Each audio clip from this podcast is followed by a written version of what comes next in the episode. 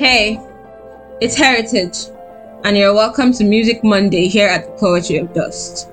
I believe that music is a portal to the soul. I also believe that words have the power to speak life or death, even without an accompanying melody. I'll be your tour guide as we journey through the land of symphonies and lyrics, uncovering themes that will not only breathe life into you, but set you ablaze. Fasten your seatbelts and let's go.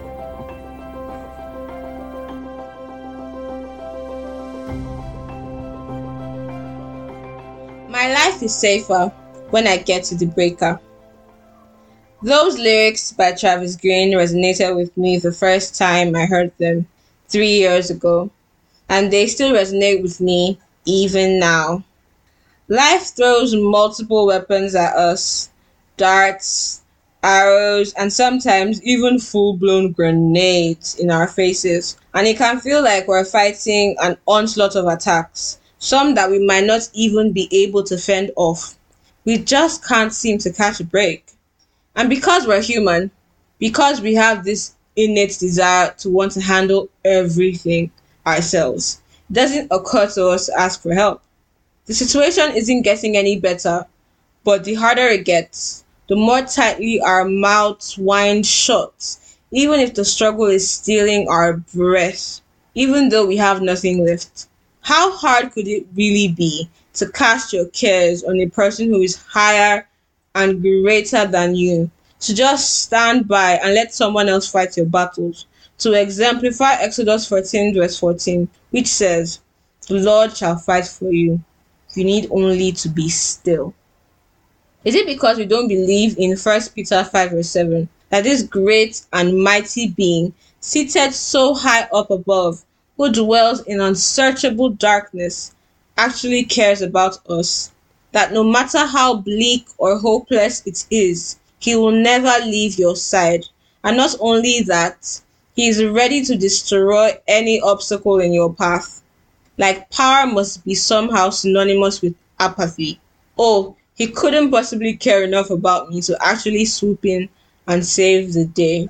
As humans, we want to fix things ourselves. We want to do things in our power, face our fears, and slay the dragon so that we can boast to the world that we did it with our own strength. It was impossible, the challenge is insurmountable, but we pushed past our weaknesses and made it to the other side. Pride is in our nature. We want to look back on our achievements and point to them, declaring that no one else had a hand in our success but us. However, what happens the day our strength fails us?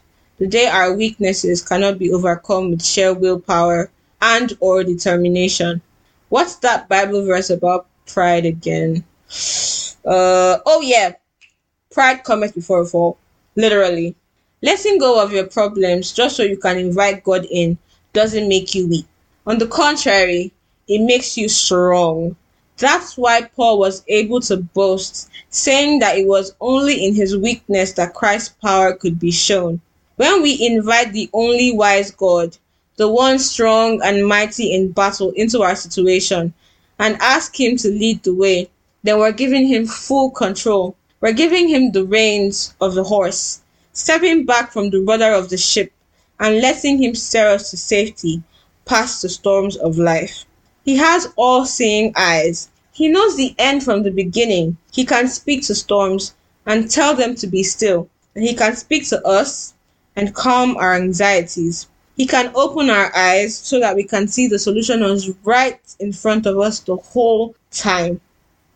When you let go and let God, you open yourself to a mirage of responsibilities, things that you would never have noticed without His help. Letting go doesn't make you weak, it means you're stronger than most. You don't have to wait until you're in your darkest hour or all hope is lost to invite Him in. God doesn't want to be your last resort. He wants to be the first person we call.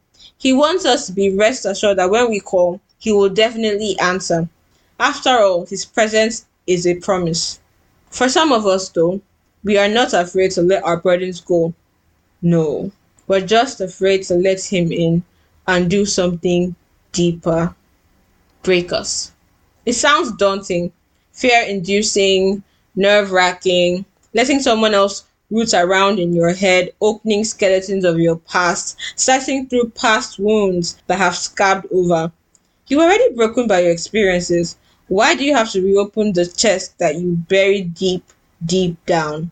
God wants to change us, make us new, but He won't do it without our permission. Like the idea of a surgeon breaking your bones all over again just so he can realign them and they can heal properly.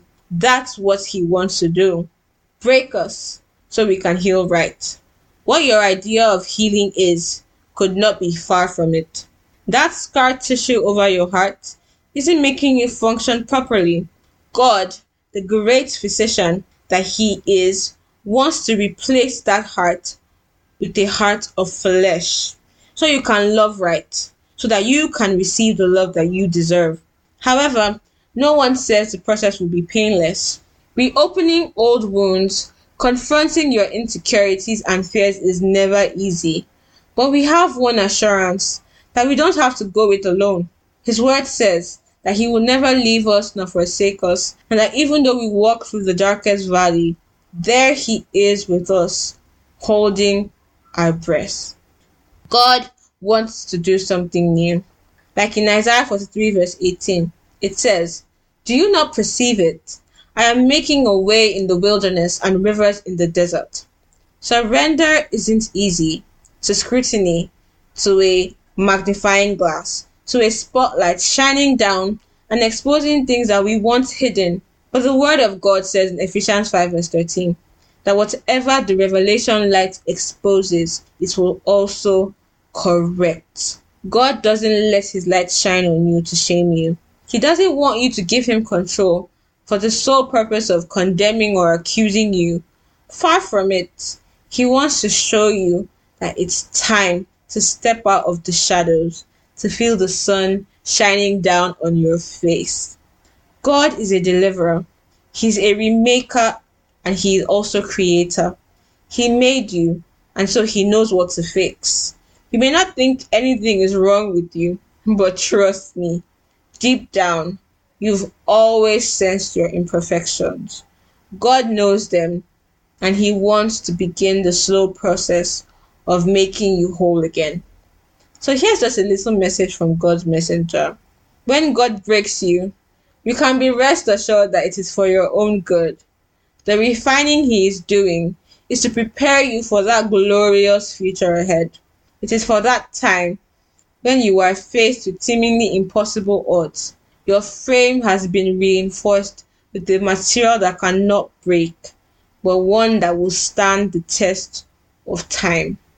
He will walk you through it. He will hold your hand and whisper in your ear, reminding you of his promises every step of the way.